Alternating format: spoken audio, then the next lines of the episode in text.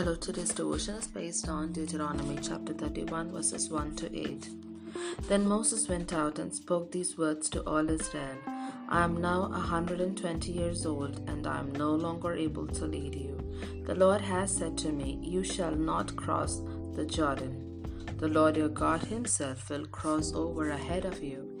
He will destroy those nations before you, and you will take possession of their land.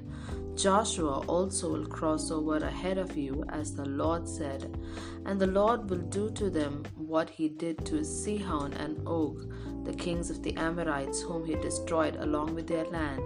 The Lord will deliver them to you, and you must do to them all that I have commanded you. Be strong and courageous. Do not be afraid or terrified because of them.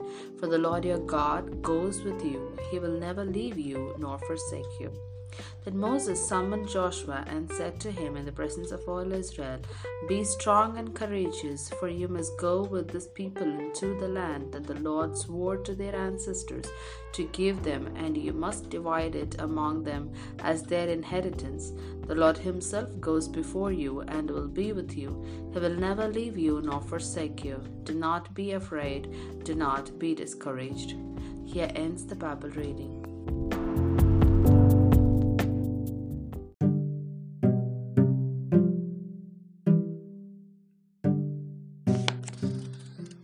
Dad, where are you? The Lord Himself goes before you and will be with you. He will never leave you nor forsake you. Do not be afraid, do not be discouraged. Deuteronomy chapter 31, verse 8. Dad, where are you? I was pulling into our driveway when my daughter, panicking, called me on my cell phone. I needed to be home by 6 to get her to play practice. I was on time. My daughter's voice, however, betrayed her lack of trust. Reflexively, I responded, I'm here. Why don't you trust me? But as I spoke those words, I wondered how often could my Heavenly Father ask that of me? In stressful moments, I too am impatient.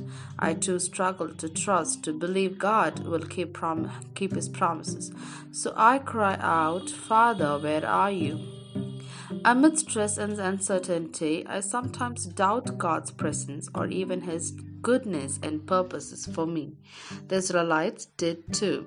In Deuteronomy 31, they were preparing to enter the promised land, knowing their leader, Moses, would stay behind.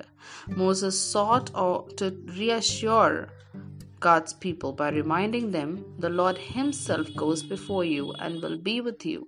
He will never leave you nor forsake you. Do not be afraid, do not be discouraged. That promise that God is always with us remains a cornerstone of our faith today.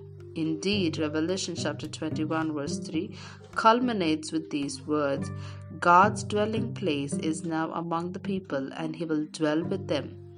Where is God? He is right here, right now, right with us, always ready to, to hear our prayers.